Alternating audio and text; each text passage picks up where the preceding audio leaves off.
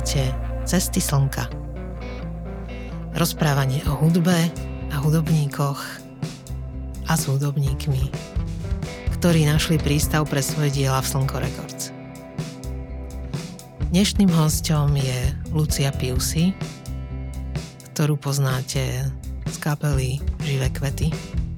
Táto kapela po mnohých rokoch ukončila svoju činnosť, ale Lucia pokračuje ďalej v projekte Terrible Tools. O minulosti, ale aj o tom, ako sa uskutočnil tento prerod, sa dozviete v následujúcom rozhovore. So živými kvetmi sme od roku 2004 vydali spolu 10 albumov a minulý rok na jeseň vyšiel prvý album Terrible Tools. Tento rozhovor vznikol v apríli 2021 a na jeho konci sa hovorí aj o plánovanej spolupráci s Andreom Šebanom, ku ktorej nakoniec nedošlo, ale nechali sme to tam, lebo je to podľa mňa veľmi zaujímavý kúsok histórie tohto prerodu.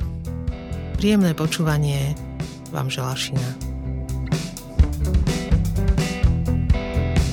Dobrý deň. Dobrý Dneska deň. sú tu dve dievčatá, ja a ona. Ahoj, Lucia. Ahoj, Šína. No, rozmyslím, kedy sme sa stretli vlastne prvýkrát.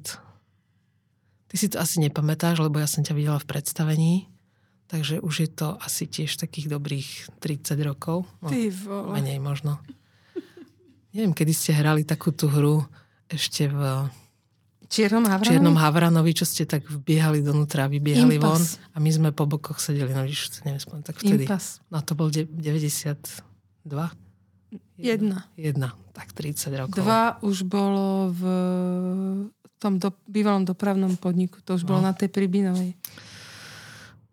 Takže sme také staré partizanky, Šína, tak si povedzme. už spomíname, čo bolo... Ja som nikdy neverila, že budem musieť takto v takejto pozícii vieš, byť. Hej, ale my sa teraz nebudeme úplne venovať takémuto ako keby... Spomínaniu? Um, no spomínaniu hej, ale skôr to bude také, také vecné spomínanie, nie také uh, akože čo sa vtedy stalo a neviem čo. Uh, chcela by som vedieť, hoci o sebe veľa vieme, ale neviem jednu vec, že ako sa v tebe zrodila túžba komponovať a aký bol ten bod, na, na, ktorom sa to, na ktorom sa to vlastne zjavilo, alebo otočilo, alebo prejavilo, že či, či, či tam máš nejaký bod presný, kedy si zistila, že aha, že ja viem niečo skomponovať a ďalej to asi budem robiť. Ja som skôr mala taký, taký ten prvý záblesk, keď som mala tak 15 a objavila som mm, spievanú poéziu, možno tak by som to nazvala, mm. že, že môžeš vlastne tú poéziu zaspievať a pre mňa to bolo plná zmena všetkého. To bol Ursiny, bol taký... Mhm. To bol Ursiny a Johnny Mitchell, to boli prvé pecky pre mňa, ktoré mi tak ako keby od tej od toho športovania v 14-15 otočili úplne v hlave všetko a, a zrazu som ako keby objavila tú poéziu toho, že ty môžeš vetu zaspievať. Mm-hmm. A to bol proste vrchol. Ako keby A čo bol teda ten všetkého. tvoj prvý pokus tohto druhu? Pamätáš si ho? Vlastne mne to asi hrozne... Ja som to všetko iba ako keby jak špongia nasávala dlho, dlho. A až potom v Stoke sme sa vlastne stretli s Maťkom Burlasom, lebo on tam robil hudbu k tomu impasu. Mhm. On robil hudbu. A ako keby ani neviem, ani nepamätám si ten konkrétny deň, iba to bolo hneď jasné, že uh, on nejakým spôsobom využil to, že ja som taká hladná po, po tých veciach a hneď sme skončili niekde u ňoho, on hral na klavíre, ja som spievala prvú pesničku, on um, už e, neviem odkiaľ mal ten vymyslený podklad, ale viem, že pr- prvá naša vec bola, že som začala spievať, že miesto, kam hladíš, je modré, je modré, čo nie je, nie je, je modré. A toto si pamätám. To bola naša prvá... To bola vlastne môj ako keby prvý taký spev, že som mu to do tých akordov zaspievala. Do takého valčíka nejakého. Teraz sa mi úplne zjavila taká spomienka v hlave, tiež z týchto rokov, že vy ste mali nejaký koncert, ktorý bol v nejakej pivnici a bolo to niekde na Pánskej. Pamätáš si to?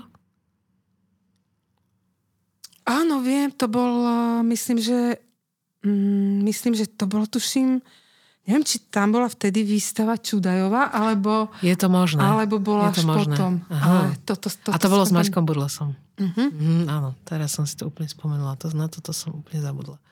No dobre, Tak a to znamená, že uh, ja sa tu vlastne v tých rozhovoroch eh, zaoberám tou témou, že, že ako ľudia komponujú a k tomu patrí samozrejme ten, ten, tá, tá prvá chvíľa, ako k tomu došli, lebo tá dosť predznamenáva potom to, že čo sa, čo sa dialo ďalej a ako, ako postupovali a možno sa za chvíľku dostaneme k tomu, že, že ako sa tento tvoj spôsob, ktorý tam niekde vznikol s tým, s tým Maťkom premenil za tých 30 rokov a ako to robíš teraz. Ale, ale, ale kľudne to môžeš teraz ako keby tak prejsť jemne, že, že ako si to robila vtedy, či akordy zložil niekto iný, ty si do toho spravila text a skúsila si ho zaspievať.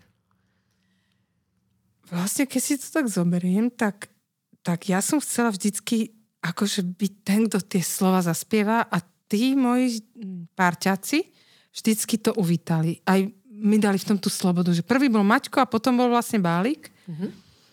A e, teraz je iba tá zmena, že, že, alebo teda už počas živých kvetov som začala aj sama niektoré veci robiť, že úplne sama, alebo som domyslela nejaký balíkov nápad do pesničky, nejaké mm-hmm. dva akordy, vymyslela som post, postup ďalší a, a pesničku z toho a až som sa možno, možno až teraz úplne som sa tak odhodlala, že, že si hovorím, že nebude to len niečo, čo ja zložím, ale bude toho viac. Alebo že už si tak verím, že, že chcem teraz robiť také tie poviedkové pesničky, že a sama si to nájdem všetko. A potom sa teším na tých spolupáchateľoch mojich, spolupáchateľov sa na nich teším, čo budú to robiť so mnou a to je, to je možno jediný taký vývoj, že ako keby som si v tom až, až teraz možno po rozpade živých kvetov tak úplne začala veriť, že aj sama. Mm-hmm. Používala si niekedy intenzívne nejaký nástroj? Napríklad skladala si niekedy, že s gitarou, že si si zobrala akordy? Nejaké... Vždy som sa snažila ako keby to spo- spojiť, už to hľadanie slov vždy išlo s hudbou, s nejakou... Čiže naraz to prichádzalo. Mm-hmm. Ja to ako keby ani neviem, ja som zistila, že ja vlastne ani, ani sa nesnažím, ale, ale nepíšem texty. Že, že ja vždycky, ako keby tá hudba vo mne niečo mi r- jak, jak kombo roz, rozsvieti tie lampy a mne sa začne až vtedy ako keby zbiehať tie, tie, tie slinky na tie spevy a na tie konkrétne slova. Že, že ja neviem tak, že sedím a čakám, že ma niečo napadlo, ale s tou s hociakými dvoma akordami, alebo nejaký beat, alebo, alebo niečo, čo sa ozve, tak až vtedy ako keby sa začal ozývať ten spev, ale aj ten význam. Že to je mm-hmm. také zvláštne, že uh, keď som sa snažila písať nejaké texty na začiatku živých kvetov a Bálik sa to snažil, nejako sme to montovali, to bolo mŕtve a nevedeli sme sa pohnúť, až sme vlastne jedného dňa všetko zahodili a on si len tak hral a ja som rovno do toho ako keby namalovala tú vetu tým spevom. Mm-hmm. A, a keď sa mi podarilo ako keby to potiahnuť ďalej a ďalej a mali sme už taký skelet toho, tak vtedy už idem kľudne domov a ja už si to prežúvam a stružlikám a neviem čo a už potom to domyslím, ale nedokážem len tak ako keby z nuly, že na, napísať nejaký text. Že, a vlastne som absolútne na to rezignovala už. Že vždy čakám, čo to vyvolá. Že aj teraz, keď som sama doma a už si trúfam, tak si napríklad nájdem, že rytmus. A to mm. sa mi, nie, som, som z toho úžasnutá, že niekedy ti stačí fakt iba mať rytmus a, a tú harmóniu už, tá už sa rodí z s tebou, s tými slovami, to už, ale ten rytmus viem, že toto sa mi páči, že sa už namotávam a začne mm-hmm. nejaký, nejaký flow vo mne začne vyvolávať tie vety alebo čo. Absolvovala si v detstve nejaké vzdelávanie hudobné? No ja som strašne tužila hrať na husle a prišla som u nás v škole do LŠU a mňa si pozrela tá učiteľka a tak ukáž prsty, ja som už mal tie husle, som povedala, že on mi povedal, mm, není boh vie, ako dlhý ten malíček. Že, mm, to Ale ženy majú všetky čo. krátke maličky. Ja neviem, a mňa, no. a mne poťali sa kolena. A ja som, ja som tam, ja som úplne... Plávali do diálky. A úplne ako keby mi zobrala celú nádej. Už bolo jasné, že vieš, že no to nebude žiadny Paganini, toto vieš. No. Tak, ale mo, vieš, moja mama bola vlastne, také zaujímavé, že ona bola pôvodne vyštudovaná klaviristka uh, a ona ako keby úplne zmenila tú profesiu. Ona študovala dokonca, že klavier a dirigentstvo a ona to úplne opustila, stala sa popularizátorkou vedy. A ona jej vlastne znechutili ten klavír tým, že ona hrávala Mozarta, ona bola taký extrovert, hrávala Mozarta a oni ju nejak objavili, že ona má strašný talent na Chopina, lenže ten Chopin je melancholik. No. Oni mali nejaké problémy tam v rodine a jej sa to spojilo, ona začala hrávať Chopina a ona z toho dostala depresie. Mm-hmm. A ona musela prestať všetko, aby sa nejako pozviechala. A vlastne ona nikdy nemala to, čo všetci čo mne je teraz strašne ľúto, že všetci tí moji kamaráti, čo od detstva chodili hrávať, že už majú tie základy, lebo ich rodičia vždycky akože ten sitzfleisch proste museli mať a sedieť mm-hmm. a hrať.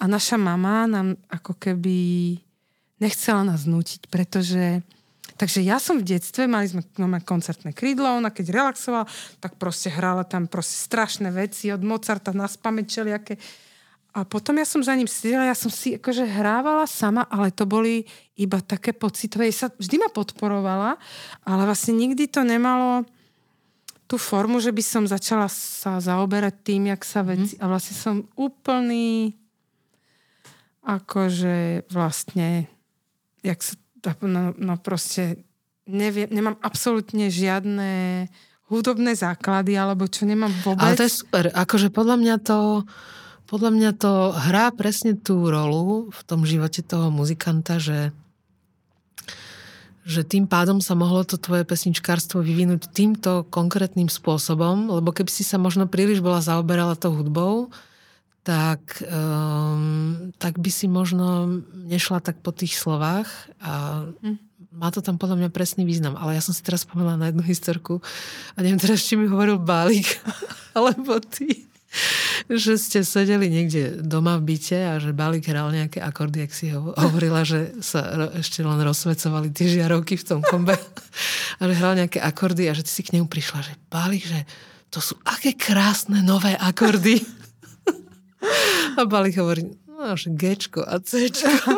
Ale vieš čo, no a toto je tá nádhera. Je, toto je tá nádhera, ja to teraz áno. A ja to hovorím preto, lebo to, že ja mám, čo sa ti môže stať, že, ja mám že ťa nič podobné. už neprekvapuje, no, že? že? Že ja som vlastne absolvovala celú tú hudobnú výchovu, potom som ju zo seba tak nejak vyhádzala, lebo som zistila, že ma zaviedla mm, na miesta, kde som tomu síce začala rozumieť, ale nevedela som vlastne čo s tým.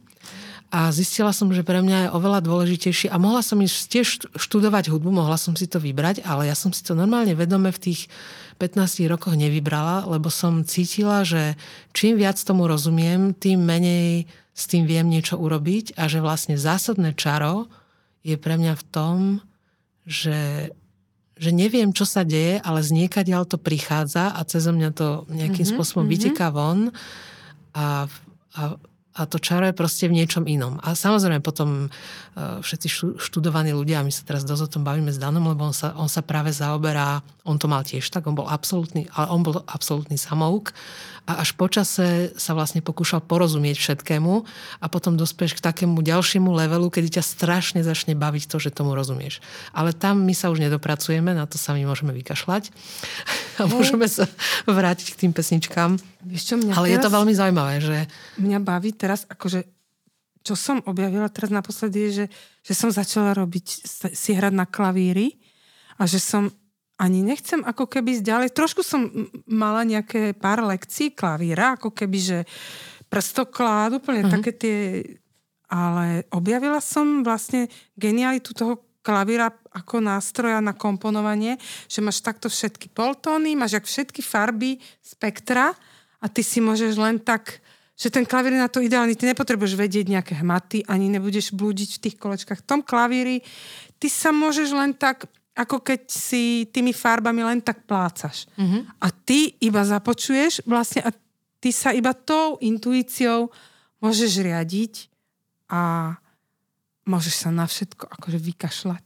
A keď Ináč, takto to ide, tak ja som spokojná vôbec. Spomenula som si, že, že som niekde čítala v nejakom, buď to bol rozhovor, alebo to niekto písal o Johnny Mitchell, že ona to vlastne tiež tak mala, že, že pracovala vlastne s hudbou ako, ako s farbami.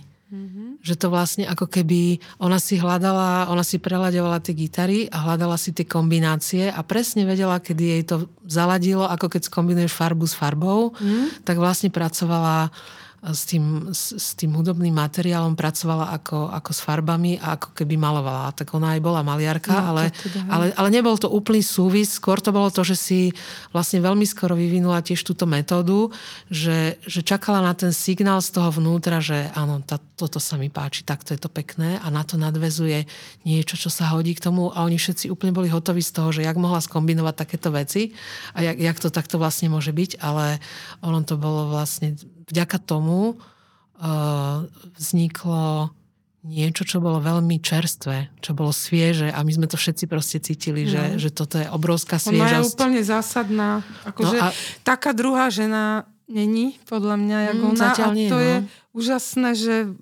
človek na ňu natrafí a proste to je... Ja mám ešte takú lásku, že, že Tracy Chapman, mm-hmm. pesničkovú, ale vlastne Mám rada aj Petty Smith, alebo čo, alebo sú nejaké, ale to, čo je pre mňa Johnny Mitchell, tak to je, to je, to je podľa mňa úplne, že najväčší fenomén. Tak myslím si, že, že tá intuícia dovedená do dokonalosti, to je Johnny Mitchell.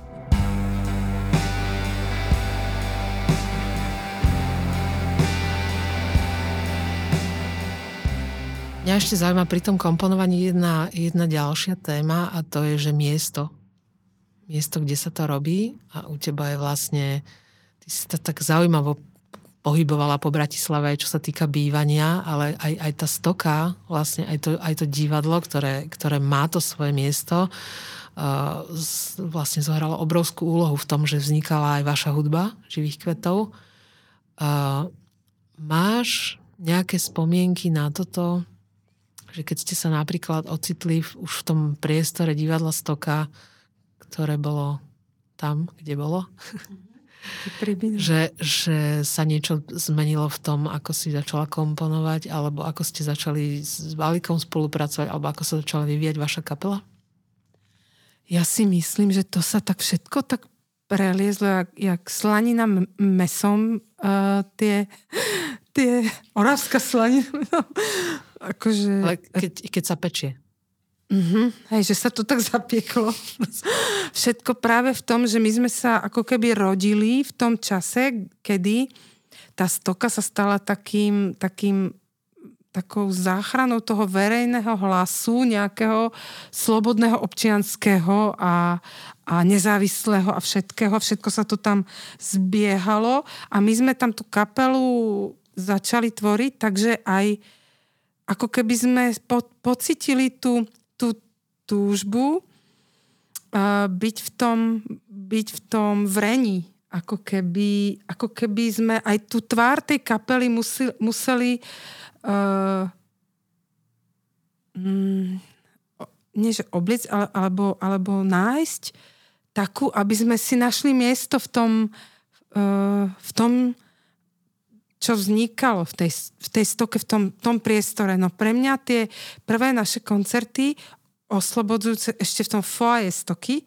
ktoré vlastne tam bolo jedno, koľko ľudí príde, že či prosím sa to nejak nazvučilo a, a vedeli sme, že, že vtedy to je ono, keď tí ľudia na nás reagujú, že, sme, že, to, že to chytilo taký ten, taký ten systém, čo, čo potom som sa dozvedela, že Petty Smith povedala niekde, že tri akordy a pravda, alebo tak zjednodušene povedané, ale v tom, že, že ne, nechcem hovoriť, že pánkovom, lebo my sme nechceli byť pánk, lebo to je strašne označenie hlavne tak akože štýlové, ale táto triakordia pravda, taká ako, taká ako vec, že chytiť toho človeka, ktorý tuto pred tebou skáče a takto ho držať a spolu s ním takto mu, mu spievať a takto s ním skákať. Akože to sa zrodilo vtedy, že ne, nebyť to uh, tí umelci na tom pódiu a ľudia sedia. Teraz je to už úplne pre mňa ako keby jedno, ale, ale my sme strašne chceli, aby to bolo živé. Mm-hmm. V tom, že, že aby, aby sa to vlastne úplne, uh, aby sa to stalo tým zrkadlom toho, čo, čo je. A to bola vlastne celá ambícia všetkého, že, že nám je jedno, že proste rádia nás nemus- nezaujímajú. Nás nezaujíma vôbec, akože nás zaujíma tento okruh tých, ktorí si nás sami nájdu a budú im uši horeť, lebo my im spievame to, čo oni sami žijú, alebo čo taký mm-hmm. ideál. A myslím, že to tá stoka priniesla, lebo inde nebola tá kultúra taká živá, alebo taká strašne, tam bol každý večer napínavý, tam, tam človek nevedel, čo sa stane. Tam niekto sa postavil na stôl a začal niečo hovoriť a bu, buď sme sa zlakli, alebo sme to uvítali a vlastne tam už to v tých posledných rokoch to bolo až, až seba zničujúce, lebo to už, to už bol každý večer, každý deň niekedy to bolo naozaj nebezpečné, lebo všelijakí no, ľudia sa to tam... Stoka. Začali... Stoka, tam sa proste zlievalo to mesto. No, začali sa tam zlievať aj živly, lebo živly. zistili, že, že no. je tam uh, dobré podhubie na to vyvolať konflikt no. napríklad, čo sa tiež no, stávalo. No. Presne, no. A boli to zázračné, ako keby vždy Eh, človek vedel, že to je úplne neopakovateľný deň a večer, ktorý mm-hmm. tam mhm. bude. A tak toto šlo deň za dňom. A ešte bolo aj samozrejme to, že my sme tam robili to divadlo s Blahom. A Blaho je najväčší pôrodník tvorivosti podľa mňa, kto prešiel jeho rukami, tak vlastne vie, že, že čo to je tvoriť zo seba. On, on absolútne ho nezaujíma tvoj vopred vymyslený nejaký koncept to je ako, že ty ho nemôžeš ani teraz začať hovoriť, že robme to takto. Ne, normálne, rob, čo chceš, rob, čo chceš, čo cítiš, ale nerežíruj, nediriguj, ro, chod zo seba von. A mhm. vlastne, a, a jak budete spolu reagovať na seba, to sa ukáže. A to sú fakt zázračné veci, čo sa diali. A my sme v tomto podhubí ako keby chceli robiť tie pesničky. A ja myslím si, že veľmi sme uh, chyť, ako keby tá autenticita, ktorá bola na prvom mieste, tak to bolo to, to stokou aj, mm-hmm. aj tým blahom. A v tom čase vy ste s Bálikom, keď ste začali spolu um, komponovať, tak ste komponovali niekde doma alebo v stoke? Tam sme Mali boli, ja nejaké? som tam vlastne bola ako keby skoro stále, okrem toho, že domov som sa chodila vyspať. Najprv som ešte bývala v Dubravke, v takom malom byte úplne na konci, takže to bolo... A potom som už bývala na Karpatskej, čo bolo kúsok a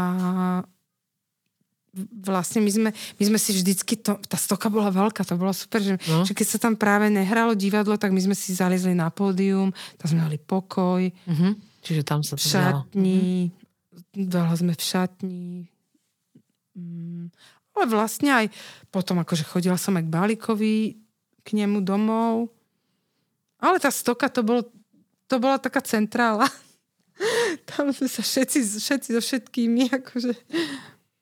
No potom tam bol zaujímavý, ten bod, ale k tomu sa ešte možno vrátim, lebo, lebo chcem, chcem aj nejakým spôsobom uh, prejsť tých ako keby týchto 20 rokov, čo, čo Slnko existuje, že v ktorom bode sa tí, ktorí interpreti zjavili a čo vlastne priniesli. Ale ešte ma zaujíma, teraz vlastne bývaš v Petržalke mm-hmm. a tam to ako cítiš? Tam to mám hrozne rada, to je tá časť takej tej starej Petržalky, ale normálne mm-hmm. panelák. A, a už, už to tam tak, akože už aj v tých pesničkách to je nalezené. Mm-hmm. Tak nejak...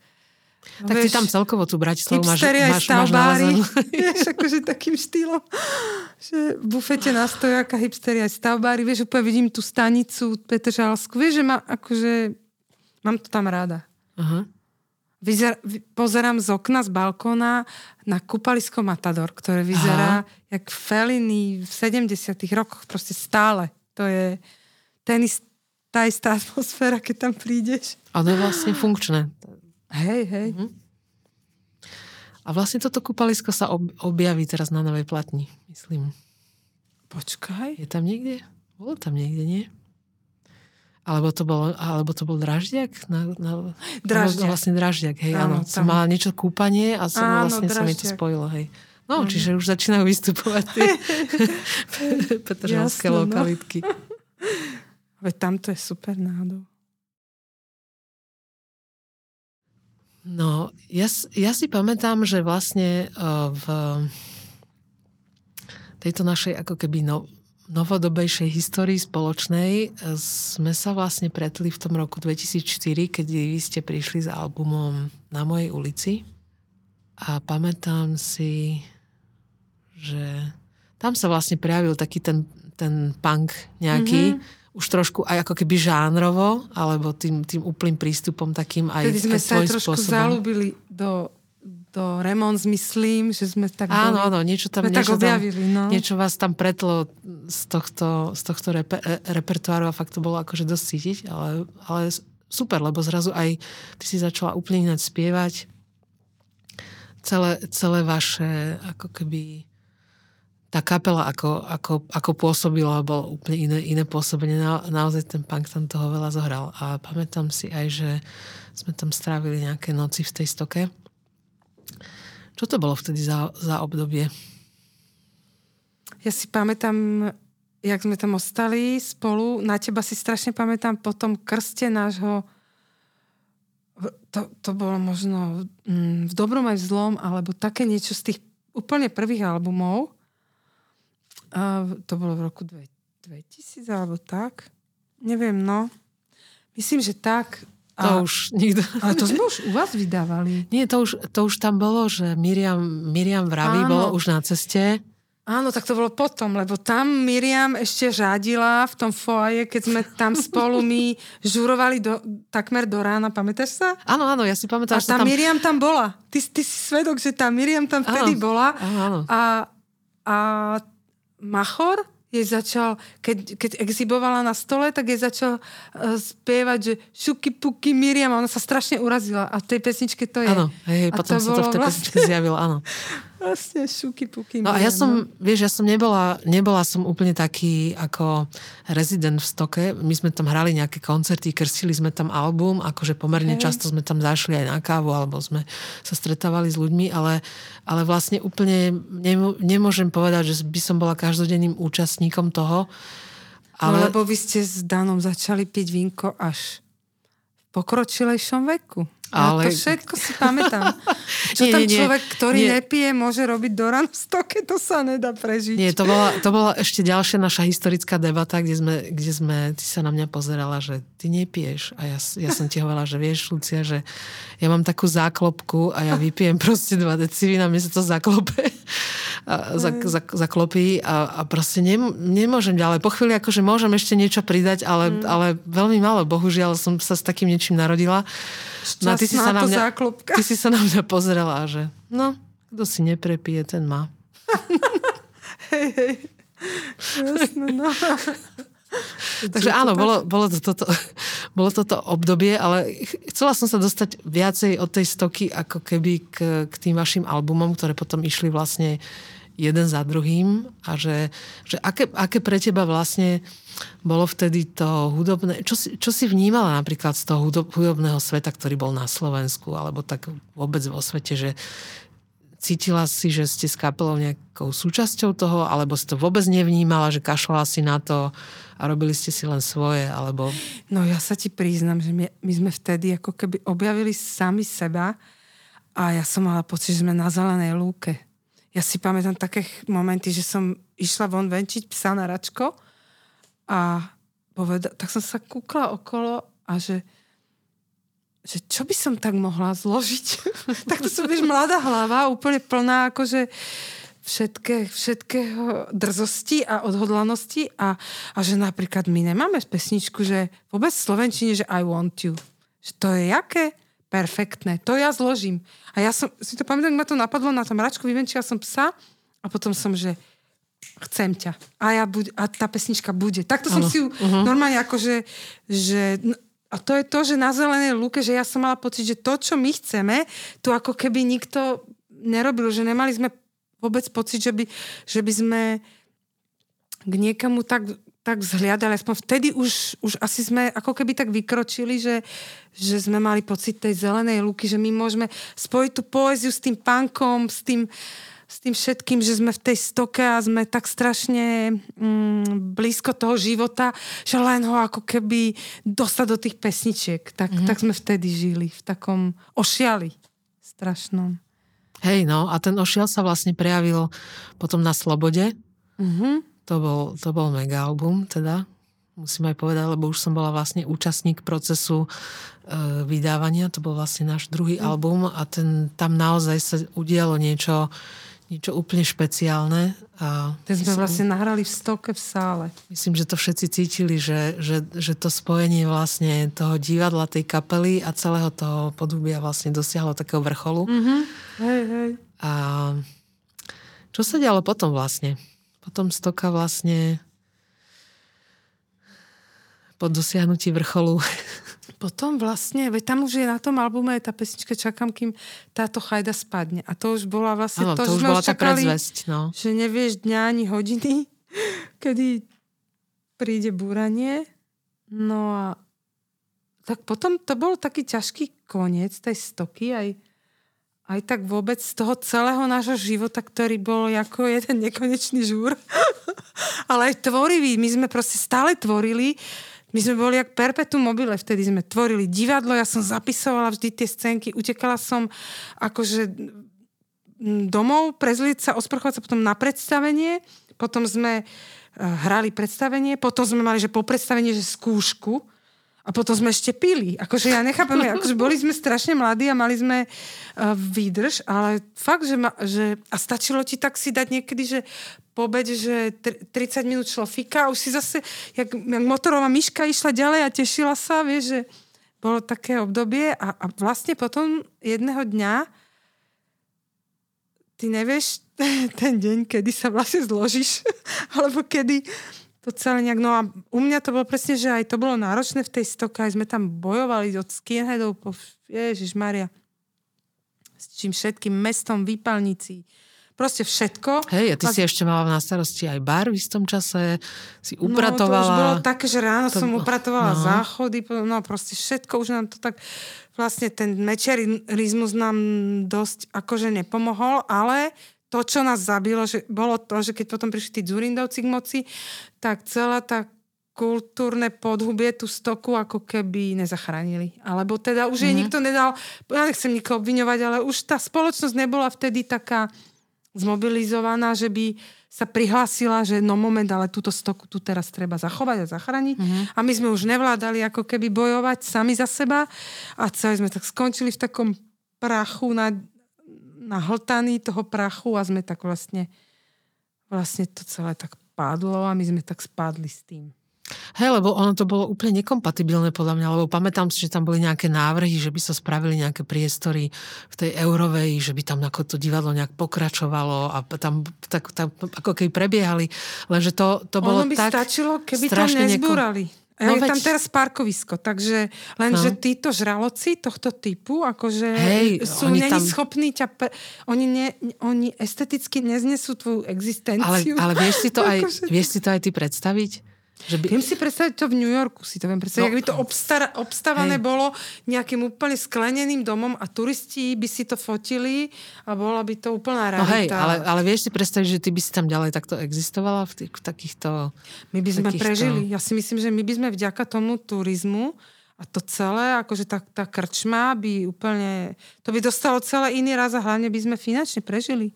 No hej, len, len podľa mňa práve ten, ten to, čo bolo na vás na, najzaujímavejšie, tak, tak podľa mňa to by neprežilo. Počkej, vec. čo? čo? No ten, ten punk a taký ten... Ale ten teraz... by podľa mňa tam vnútri stále bol. To máš jak, keď prídeš v Prahe do vystreleného voka.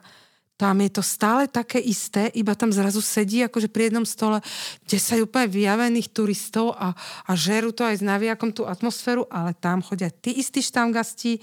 Ja tomu verím, že, že my by sme prežili len oni, títo žraloci vlastne mm, oni nemôžu prežiť, že, že ty s, tým, s tými svojimi farebným niečím úplne Ešte ja si myslím, že oni, že oni nad tým vôbec nerozmýšľajú. Nie, my sme tam sa s nimi uh-huh vtedy normálne stretávali a bolo to v hre, že by to nejak obstávalo sa uh-huh. a oni, oni ne. Vieš čo, to boli, to boli takí tí, takí tí, tie typy, ktoré chodia v tých lesklých topánkach, tých sakách. Mnohí proste neznesú nič iné, okrem tej vy, vyleštenej zlatej kľúčky Hej, to je ale, úplne iná kultúra. Ale je to, je to, a hlavne je tam tá moc a, no, a tú moc proste moc. používajú. Hej, vieš, hej, my sme si to kúpili a my tu teraz hej. budeme stavať, čo my chceme a to je vlastne hej, doteraz, presne. to je jedno.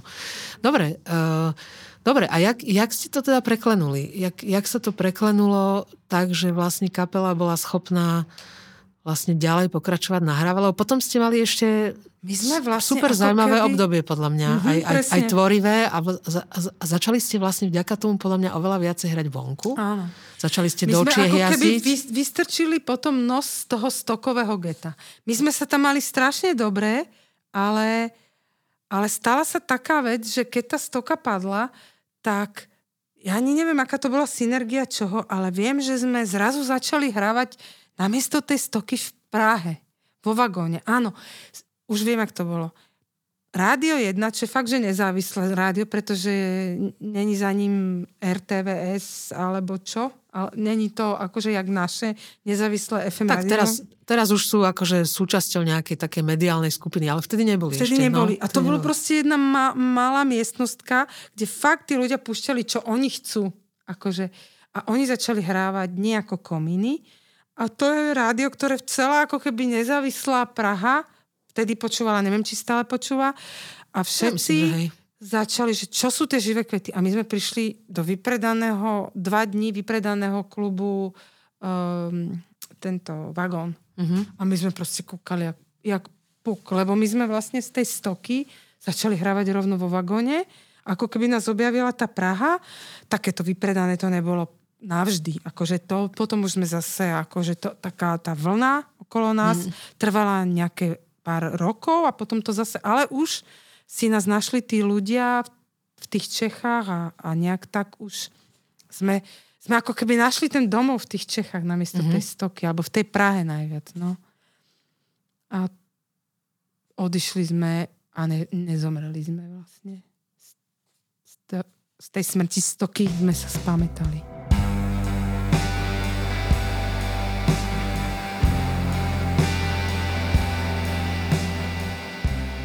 Bol ten prechod vlastne plynulý, alebo... Lebo pamätám si, že tam trošku bolo také... Mm, tam sa menila aj zostava kapely trošku, bo tak, tak, tam, také... tam, tam sme vlastne uh, namiesto Marečka začali hrávať s Kubom. To bolo celé, že, uh-huh. že sme, sme vlastne prestali... Tá, Mareček odišiel od nás, no a prišiel hneď v rámci jedného týždňa prišiel Kubo, lebo to bolo ako keby, keby sa re, reťaz prestrihla a my sme vedeli, že je zle. A prišiel Kubo, hňap, chytil to a zachránil to. ja to tak vnímam, že to bolo plynulé, ale vieš čo, to, to sú subjektívne. Hej, hej, však akože plynulé, samozrejme, keď sa na to pozrieš z, z hľadiska, neviem, 14-15 rokov, tak už to človek samozrejme vníma úplne, úplne ináč celé, ale vy ste potom vlastne pokračovali dosť, dosť pravidelne s novými albumami. Uh, je, má tam niektorý z tých albumov, čo prišli potom pre teba nejakú, nejaké špeciálne miesto? Akože tam vzniklo niečo, niečo mimoriadné, uh, napríklad, čo sa týka aj toho komponovania, alebo ste to stále robili rovnako s Bálikom?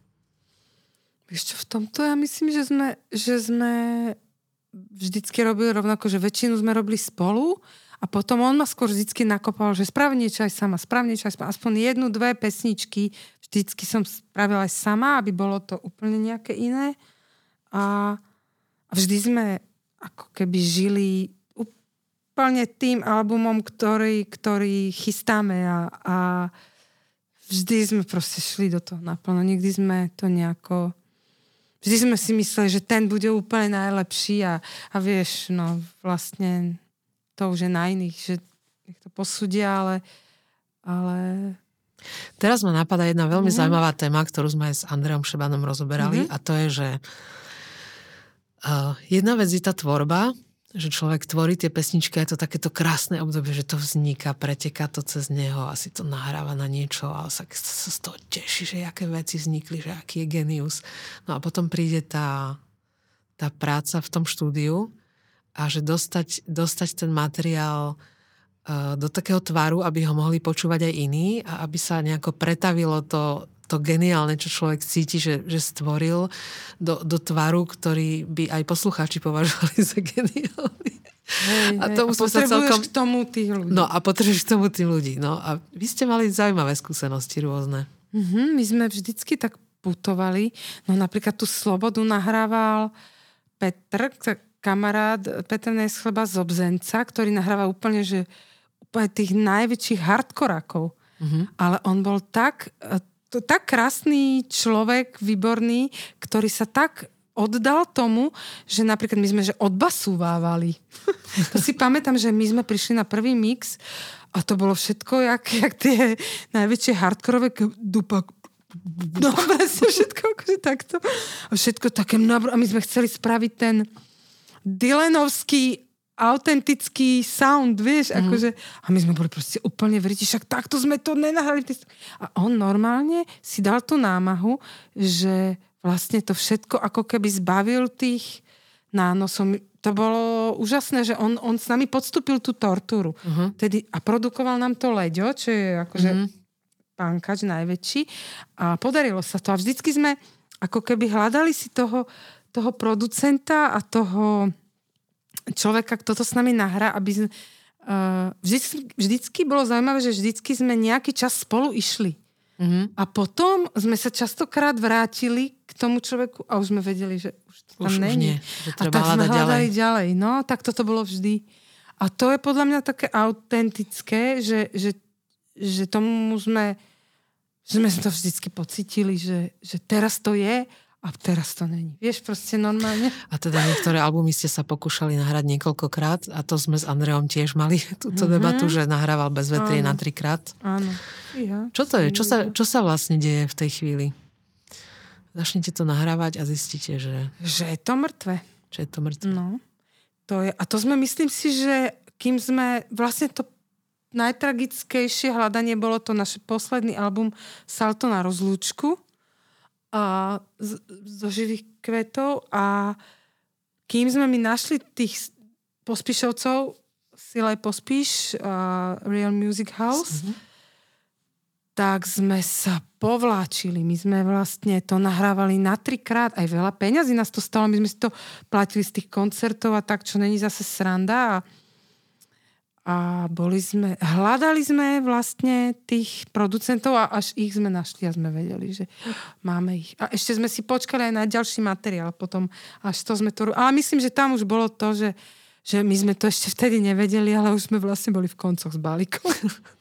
No tak ja neviem, ty, ty keď si mi povedala, že album sa bude volať Salto na rozlúčku, tak ja pri tých uh, názvoch albumov vždycky mm, spozorniem dosť. A spozorniem aj, aj, aj keď, si, keď si vypočujem vlastne pesničky a, mm-hmm. a, a teraz, alebo si pozriem texty, to, to si dosť často mm-hmm. pozriem, že mm-hmm. keď, keď sa dávajú na buklet v takom ako keby, že ani nejak sú spievané, lebo mm-hmm. tam mhm. niekedy prebieha veľa takých emocionálnych veci v tej hudbe, ktoré môžu aj Zahamiť. ako keby človeka odtiahnuť od toho, ale keď si to pozrieš napísané, mm-hmm. tak zrazu ti to, sa ti to pospája a hovoríš si, ej, ha, tu sa mm-hmm. dejú veci. No. Takže to, keď si povedal, že salto na rozlúčku, tak som si hovorila, že fíha, že neviem, čo sa tam deje, lebo však ne, nestretávali sme sa nejako úplne mm-hmm. bežne, že by som vedela, ale tak... To uh... už bol taký signál, to je, vieš, vieš, podľa mňa to je tak, akože jak ľudia, keď volajú o pomoc, tak oni vysielajú nejaké signály a ja som vždycky tie texty robila ako keby, že takže, alebo pesničky som hľadala, že, že hrabnem tam a ja neviem, čo vyťahnem, vieš, to je mm. práve tá, podľa mňa aj to príjemné prekvapenie, uh-huh. ale aj nepríjemné, vieš, že a vlastne tak, napríklad pesnička Salto na rozlúčku, išla som na skúšku a môj syn, Ferko, ktorý má vtedy, teraz má 8, tak koľko má vtedy, to No, tak on robil také, že vždycky skočil takto, si ho chytil takto, na, skočil ti na stehna a tak sa otočil, ako, ako keby spravil kotrmelec dozadu.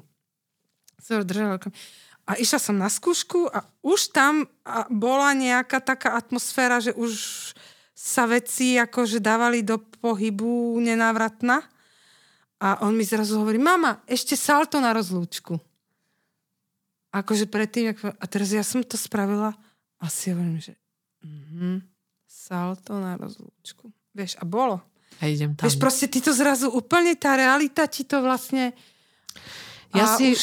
ja si ináč myslím, že akože my, my, my asi dosť robíme omyl ako, ako ľudia, že vnímame svet ako objektívny, že v podstate uh, ten, každého nás to vnímanie toho sveta je vlastne je, každý má ten svoj subjektívny svet, v ktorom sa vlastne objavujú tieto znamenia. Hm a tie, tie znamenia sú všade, sú to proste nápisy, sú to niekto mm-hmm. ti mhm. takto niečo povie. Otázka je, že do, do akej miery je človek schopný to zachytiť, že, že, že mu došiel odkaz. Je, že my, my sa Ešte... napríklad trénujeme dlhé roky mm-hmm. tým, tým, že vlastne píšeme tie texty a píšeme tú hudbu, tak sa vlastne trénujeme v tom, že máme, máme vyladené to spojenie mm-hmm. z, toho, z toho miesta, kde, kde to chodí, čo nevieme úplne, že kde je, môžem povedať, že vnútri alebo niekde, nie, mm. z, z ale to stiahujeme, ten pocit je vždy iný, ale že máme vyladené to spojenie a to znamená, že ja to v sebe vždy presne cítim, keď, keď to započujem, alebo mm. mi to zaznie v tej hlave, že aha, toto je názov, alebo toto je téma, alebo toto je, mm. alebo kúsok uh, melódie a viem, že aha, toto musím ísť okamžite niekde nahrať alebo zaznamenať, lebo to je to, to je ten odkaz, lebo popri tom je takéto, jak si hovorila, že žiaria tie, tie uh, lampy v tom kombe, že, že sa niečo také mm. rozžiari, ako keby. Mm-hmm. A ja viem, že to je tá téma, alebo je to ten nadpis, alebo, alebo je to proste nová, nová pesnička. No ale uh, môžeme sa teda chvíľku po, povenovať tomuto e, vášmu rozpadu, keďže sme jeho svetkom a sme jeho svetkom aj ako vydavateľstvo, lebo posalte na rozlúčku prišli cesty, ktoré nevedú nikam mm. a ktoré už boli len takou zbierkou a to, keď som započula, že cesty, ktoré nevedú nikam, tak som si hovorila, síce ešte stále nič moc neviem, ale toto je úplne koniec. to už nebude toto, toto už sa asi nerozchodí, lebo ešte mm. salto na rozlučku by sa dalo ešte niečím rozchodiť, ale cesty, ktoré ne, nevedú nikam, už mi prišli ako hej, hej, dead end. Vieš čo, sranda, že, že vlastne ty to žiješ a ty už si tak akože vytrenovaný človek tým, že ty to stále vyhrábavaš a odrážaš. Že ja som prišla na tú skúšku a hovorím, že mám super názov, salto na rozličku a bálik, že super. Vieš? A my sme boli vlastne predtým ro- vlastne rozchodom my dvaja, ktorí sme spolu 27 rokov robili pesničky. A že máš v sebe aj taký ten, ten zmysel pre, pre tú iróniu, vieš, akože, alebo pre ten cynizmus, to je taká znôžka vlastne tých pocitov, ale ten, ten zapínáčik mal ako keby na tú vec, vieš, a až potom neskôr prišla tá pesnička, prišiel moment, kedy som ráno stala a vedela som, že to na rozlúčku, že vlastne či, už som vedela, že tá pesnička, že už, už, už ju teraz ako keby skladám. A som ju vlastne mala ale ešte stále človek si myslí, že, že vypovie tú vec a tá ho zachráni, vieš? Akože... Áno, lebo niekedy sa vlastne deje to v tých pesničkách a v našich životoch, že, že to používame ako takú psychoterapiu a ono mm-hmm. to mhm. naozaj niekedy to vypovedanie pred verejnosťou spôsobí, že sa tie veci poukladajú nejak vnú, hej, vnútri hej. a že sa zrazu zorganizujú iným spôsobom,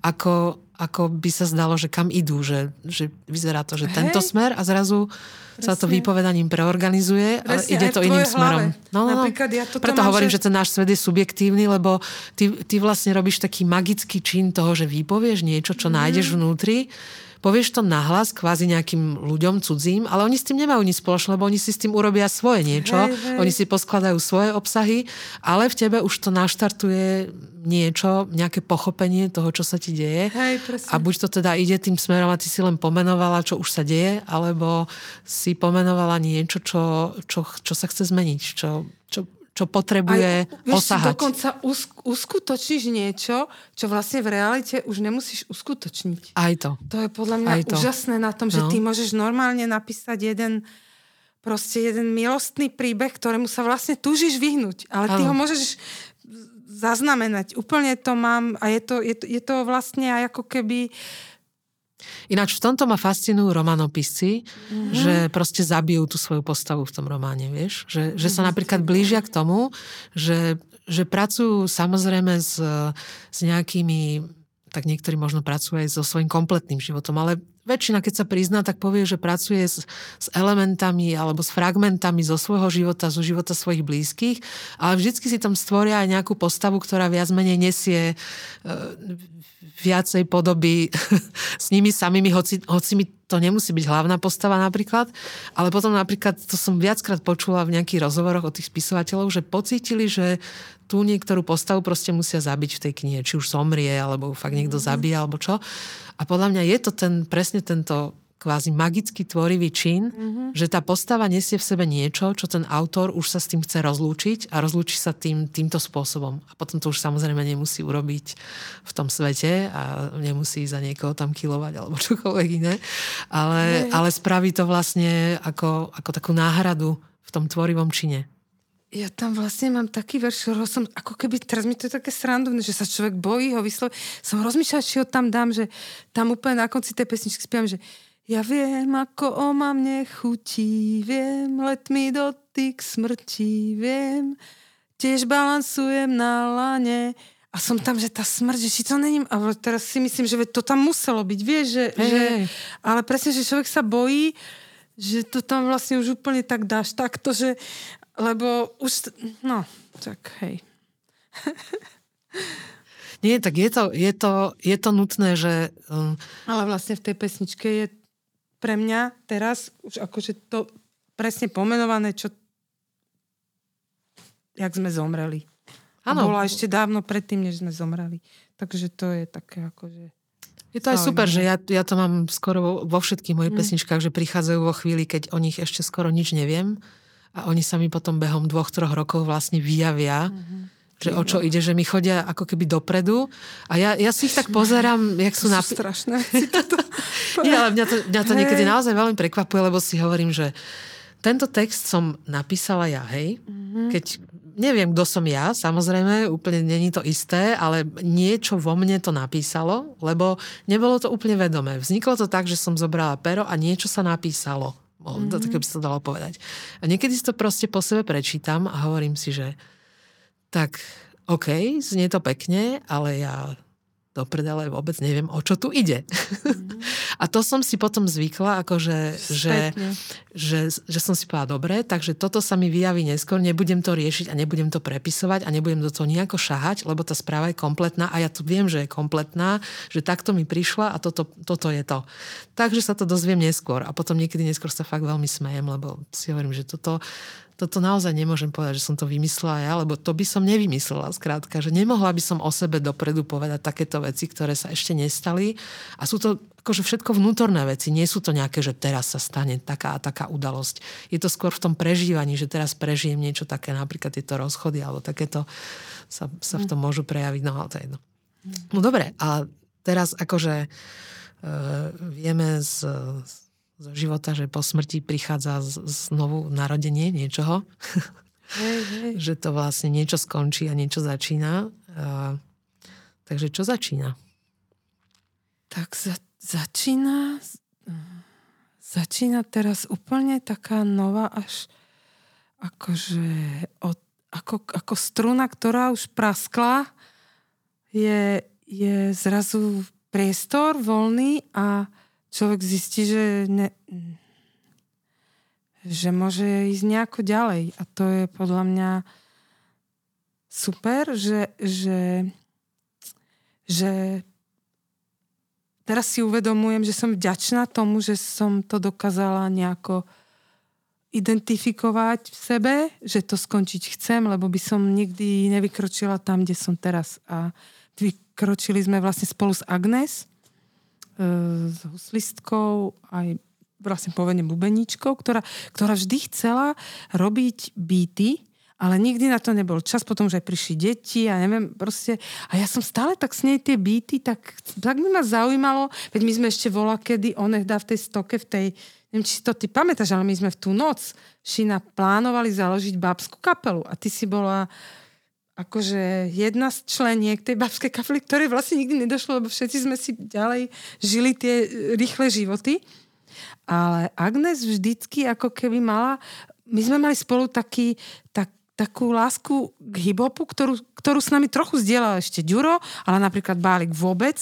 Mm. A taký ten, takú tú lásku k tomu, k tomu hiphopovému takému beatu a, a vždycky sme to spolu prežívali trošku, tak, čo sa týka ako fanušičky. A ona tie beaty chcela robiť a ja som jej vlastne na ňu teraz z toho zúfalstva tej smrti som na ňu proste zrazu udrela, že takým štýlom, že vždy som ju k tomu tak akože nahovárala a teraz som jej napísala jednu sms že Agnes, myslím, že teraz je ten správny čas. A to bolo, ona to absolútne započula, pochopila, že ja to myslím úplne vážne a ona sa proste tak zmobilizovala, že spravila svoj prvý beat. Taký nejaký. A ja som ho hneď naspievala. A tak sme začali vlastne. A všet, celý ten ako keby proces toho smútenia som si ja dala do týchto jej bytov a do zrazu oslobodených vlastných pesničk, ktoré som si kúpila, takéto nahrávatko, ten Zoom, zrazu digitálny klavír a ja som sa vlastne sama nejako, ako keby ja kontinent odtrhla. Proste. A už som teraz tak na tom, že si myslím, že je strašne dobré tie vzťahy, ktoré, ktoré sú zlé, zabiť. Už som presvedčená, že, že by som to každému poradila, lebo myslím si, že keby neprišla táto korona a keby sme neboli tak vystavení tým, tomu sedeniu na zadku a tomu, tomu tým, tým takým čiernym, ako čierna noc duše, čo sa hovorí. Mm-hmm. Keby som tomu nebola vystavená, tak ja som v tom závleku ďalej. A ja som Ešte, to hovoria rada, vlastne že... všetci. Mm-hmm. To hovoria všetci. Ja úplne súhlasím, že táto pandémia nás v niečom absolútne zachránila. No. Že ako na jednej strane možno vnímame, že, že veľa vecí asi proste zahynie, nejaký, mm-hmm. no, či to, to je tá smrť, tak zároveň nás zachránila z toho vleku mm. uh, toho aj, aj vlastne tých, aj tých koncertov, aj, aj toho celého, tej, tej už trošku rutiny, No, my ako uh, kapela by sme mohli, my sme boli podľa mňa v najlepšej forme, akej sme kedy boli. Uh-huh. A to je strašne ťažké rozhodnutie toto zabiť. Lenže... To by sme nikdy dobrovoľne proste neurobili. Áno. Ani, ani my, ani, ani mnohí iní, ale my sme vlastne vôbec netušili, že, že už to musíme urobiť, lebo, lebo sa to nové proste nemôže zrodiť Hej. a nemôžeš proste väčšine hrať v tej najvyššej forme tie koncerty, lebo keď sa niečo dostane do vrcholnej formy, tak potom to ide aj tak dole. A tuto sa udialo niečo veľmi zaujímavé a stalo sa to... Super zaujímavé je na tom, že sa, že sa to stalo všetkým naraz. Mm-hmm. Vieš, že, že si predstav, že kapely boli v, v akom jednoročné, dvojročné, 20-ročné, 30-ročné, 40-ročné, všetkým sa to stalo, nech sú v akomkoľvek veku naraz, že proste prestali hrať. A v tom je to podľa mňa neuveriteľne zázračný akt, ktorý, ktorý vlastne ešte, ešte asi sa mm, zhodnotí niekedy neskôr, čo sa no, to vlastne toho, udialo. Čo z toho vyjde? A, a ešte aj to, že vlastne muzikanti na celom svete vlastne prestali hrať. No, to je jedno, či to Skoro, je... že v jeden deň. Bob Dylan a, áno, a je to jedno, či sú to... rokov koncerty. A je to jedno, či si hral pred 5 ľudí, mm, alebo pre tisíce, 10 tisíce, 100 tisíce, ale aj festivaly, aj všetko. A zastavilo sa to a teraz sa vlastne rodí to nové a mhm. vlastne nikto nevie povedať, že čo to bude, lebo to, na to sme krátky, tak takisto ako sme si ne, ne, nevedeli predstaviť, že to vznikne, takéto niečo zastavenie, tak ani si nevieme predstaviť, čo z toho vznikne.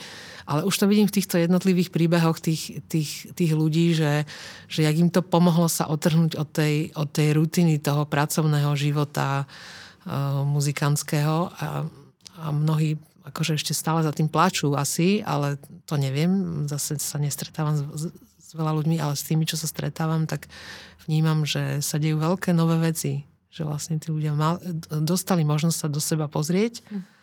a objavili, objavili rôzne zázračné nové veci, ktoré sa potrebujú dostať von. No a, a tu napríklad u vás my sme sa teraz vlastne v zime stretli. Stretávame sa u, u, u Márie, našej učiteľky spevu a stretávame sa tam teda viacerí a ja sa vždycky ich pýtam, že čo, jak to prežívajú tiež. No a my sme sa vlastne stretli a ty si mi začala hovoriť nielen o tomto novom koncepte, ktorý vzniká, alebo teda projekte z, z Agnes a vlastne, um, že sa zbiera ten, ten príbeh toho, toho rozchodu takýmto novým spôsobom, ale, a to už tiež môžeme povedať, že sa zrazu na, na v tvojom svete zjavil nový človek, hm. ktorého by si asi v rámci starého sveta nikdy neoslovila Presne, na spoluprácu. Tiež... A tiež to bolo pre mňa šokujúce, keď si to vyslovila a potom mi to prišlo už úplne akože perfektné. Že mm-hmm. áno, že toto je vlastne toto, toto to prináša. No my sme sa vlastne ako keby stretli v čase, by som až povedala, s Andrejom Šebanom, čo je, čo je človek, ktorý, ktorý z úplne iného sveta, ktorého som dávno pozorovala, ako ku mne vlastne mierí. By som to tak povedala, lebo ako tak drzo to vyznieva, alebo trúfalo, že ku mne mierí, ale, ale už dlhšie si všímam jeho vyjadrenia, jeho postoje. To, jak ide proti prúdu, jak opustil všetky tie zabehané muzikantské svety, ktoré sú také tie zaslúbené kráľovstva priam. A on, jak taký, ako keby... Tiež je ako taká odtrhnutá kryha, ktorá sa pred 20 Presne. rokmi odtrhla. A človek ho tak so záujmom pozoruje. Ja ho proste so záujmom dlho pozorujem a vždy ma zaujalo, čo povedal. Vždy ma to nejakým spôsobom fascinovalo, ale v živote by ma nenapadlo, že my by sme mohli spolu niečo urobiť. A stalo sa to, že my sme s Agnes už mali materiál na celý album hotový a ja som ako keby cítila, že ju moc uh, tlačím do ďalšej práce, hoci ona má okrem toho, že robí teraz so mnou tieto beaty, uh, má, a ja robím tie svoje pesničky ešte k tomu a, a ona to nejak stíha, tak ešte má vinárstvo, slobodné vinárstvo um, a uh, farmu a proste dve deti a, a že už som ako keby niekto, kto stále ju tlačí. A vlastne ona mi začala som robiť sama. A začala som robiť tie úplne nové príbeho alebo, alebo poviedko pesničky až. A ona mi vlastne povedala, že vieš čo, ale toto si už iba ty. Tam ja už k tomu nemám čo dodať, toto je tvoje, ty sa k tomu priznaj, toto je, že Lucia Piusi a ty sa k tomu Doriti priznaj, že toto si ty. A ja som sa úplne vystrašila, že ja nemám toho parťach, lebo mňa strašne baví na tom tvorení, že ty to tvoríš vždy pre niekoho. Ja to, ja vymyslím sama, hej, to není problém, ale ja už sa teším, jak to ten človek so mnou zdieľa. A ja som s tom zrazu ostala taká, že e, tak toto sú tie moje príbehy. E. A taká zase nová temná noc duše, že a Doriti zase som sama. A v tej temnote mňa proste jediný človek, ktorý napadol, s kým by som ja vlastne mohla sa nejako nájsť. A to bol Andrej Šeban. Zo všetkých aj takých stretnutí s ním, čo u nás v klube hral a čo som videla ho na pódiu, proste to ma to bolo úplne trúfalo, ja som na neho pozerala, ak tam hrá sol a som si tu by som mu tak zarepovala do toho. čo je úplne akože... Ale úplne iba som tak... A v živote sa mi to nestalo s niekým, ale tak to môže každý debil povedať, ak by som ti tu ja Andrej Šepan zarepoval, víš môj. Vieš, to je proste... Ja viem, že to je proste znie idiotsky, Nie, ale tak som je... s tým nešla, akože nič. Ale som si to tak odkladala, také pocit. To sa mi dokonca snívalo, že spolu robíme. A on ja som mu to tuším aj povedala, ja neviem, či si to vôbec pamätá, lebo keď sme sa v klube stretli, tak sa poznáme, pozdravíme a vedeli sme o sebe. A vlastne ja som tak ostala s tým ruskou ruletou, kde máš ten jeden náboj, že niekoho osloviť a koho. A som tak sedela a ja som proste napísala mail. Od teba som si pýtala ten mail. Ja som mala aj telefón, ale ja som sa ne... Ja som mu to chcela celé napísať ako to je, že tá kapela skončila, že ešte to není vonku, ale ja už sa tam nevrátim. Sme s Agneškou spravili toto Terrible Tools a budeme to u Pospišovcoch, u Pospišovcov robiť, akože, že budú to produkovať, ale ja tu mám ďalšie proste príbehov, pesničky úplne zvláštne a ja by som ti to chcela ponúknuť, či to nechceš so mnou nejako robiť aj iné ďalej a proste s tebou. A všetko som mu tam úplne na rovinu napísala a chcem robiť len to, akože chcem sa tomu totálne venovať. A už som presvedčená a vlastne ja som mu to poslala a na druhý deň som proste a, a hovorím môjmu mužovi, že ja som asi už úplne akože mimo, že ja som toto spravila, však on si povie, táto, akože čo táto akože alternatívna. Nie, nie, nemyslel to, nemyslel to. Alebo nejaká taká táto Madame z Undergroundu, čo akože so mnou, veď ja som proste ja som proste úplne iný svet hudobný, aj síce akože odišiel som, ale ja som predsa jazzman a ja mám a ja akože moja no, zlatá. A ako si sa mýlila. Alebo, alebo ja som si potom povedala, no tak a, a so sestrou som volala a hovorí mi to, ja som asi sa úplne zbláznila, že, ale ja proste ne, akože keď ma proste pošle do rytí, tak, tak ja už aj tak nikoho ne. Ja sa pôjdem takto ďalej nejako, akože, a on hovorí, no tak to máš úplne urite, aj tak si väčšina ľudí na Slovensku o tebe myslí, čo si myslí a keď si to bude myslieť ďalší šeban, tak to máš úplne uriti. Dobrý muž. A dobre. A tak som to hodila za hlavu. A ani som sa nepozrela do mailovej schránky v ten večer a on mi proste napísal krásny mail, to keď som si prečítala, tam stalo, že, že milá Lucia, ďakujem za prejavenú dôveru. Poslal som mu dve pesničky. Pesničky sa mi veľmi páčia, pošli mi svoje číslo.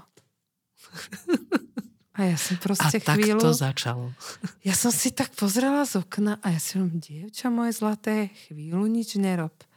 Toto je ten moment šťastia. Tak si ho do piči uži. Lenže aký sme my prchaví, ne ľudia, tak vlastne ty hneď sa začneš hmíriť a už Ale bol, bol to moment šťastia, lebo ja som naozaj si ho nejakým spôsobom vysnívala a musím povedať, že už jak potom sme sa stretli, sme sa stretli, sme sa spolu opili, sme spolu vypili asi 8 pív po, po tomto celom nepití, takže on, jemu bolo, že 4 dní, zle mne 2. Myslím si, že sme, to, no proste to bolo, ale bolo to úžasné, že sme si proste nedali na nič a všetko sme si rozprávali a proste sme si všetko tak na rovinu povedali a bolo to krásne to stretnutie už prvé. No, tedy ja proste sa už teším na Andreja, ak začneme robiť proste. To je, už som moju pesničku zložila, aj basničku som mu napísala. Ešte ju nepočul, ale pesnička sa mu veľmi ľúbila. A, a je to... Včera sme konečne stretli, že všetci traja z Agnes. Agneška, on a ja a tiež sme boli spolu 7 hodín a toto je to, prečo človek túži robiť pesničky, aspoň ja, alebo tieto, tieto stretnutia, to je, keby sa duše stretli. Podľa mňa to je, to je na tom, okrem tej tvorby samotnej, kde si strašne sama, tak je potom to, že ty to s niekým zdieľaš a ty, ty vám sa tie duše stretnú, veď to, to sa vám nestretnú s niekým len tak v električke proste, keď ideš, alebo je to úžasné. No, je to, to je, to, je, je to zázrak. Ja som úplne, ja som normálne nafetovaná z toho, akože ja už dva pol mesiaca fetujem túto vec, proste, že ideme robiť ten album. akože, a je to paráda. No, ja si myslím, že by sme mohli s týmto fetom kľudne skončiť. je to, lebo je to nielen, že dobrá správa nakoniec, je to veľmi optimistické, je to na túto dobu úplne, že prevratné a si myslím, že sme to tak ako keby jemne prebrali ten...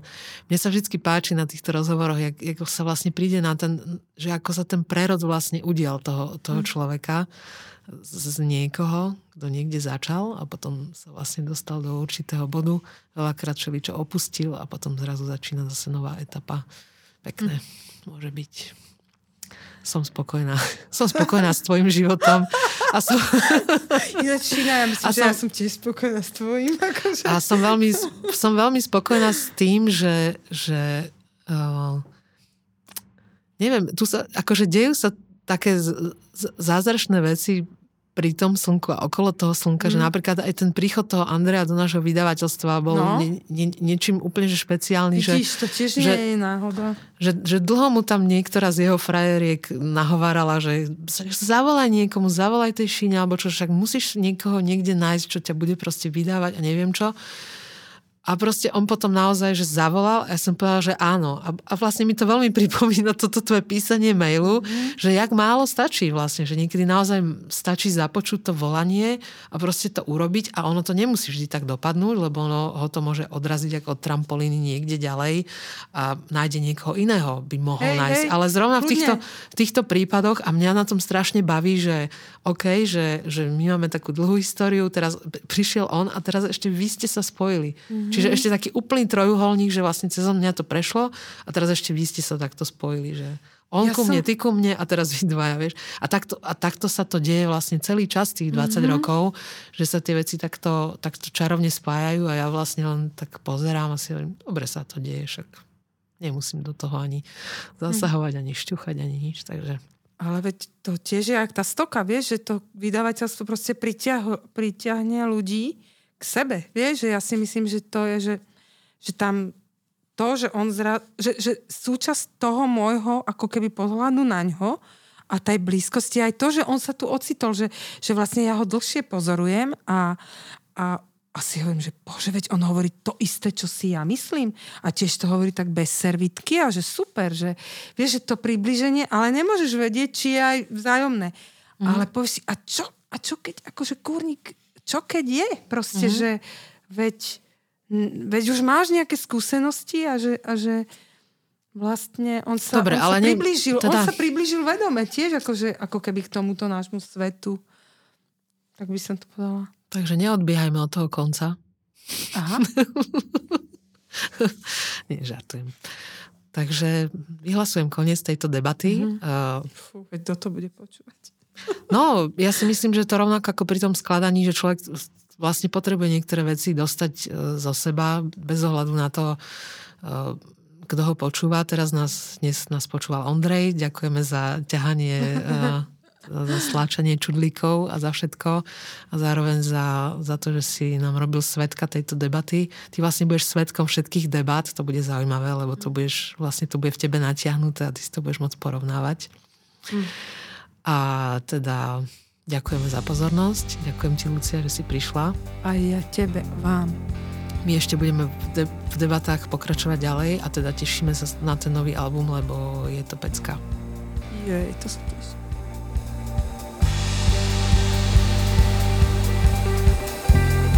Vysielanie podcastu Cesty slnka z verejných zdrojov podporili Bratislavský kraj, Nadácia mesta Bratislavy a Fond na podporu umenia.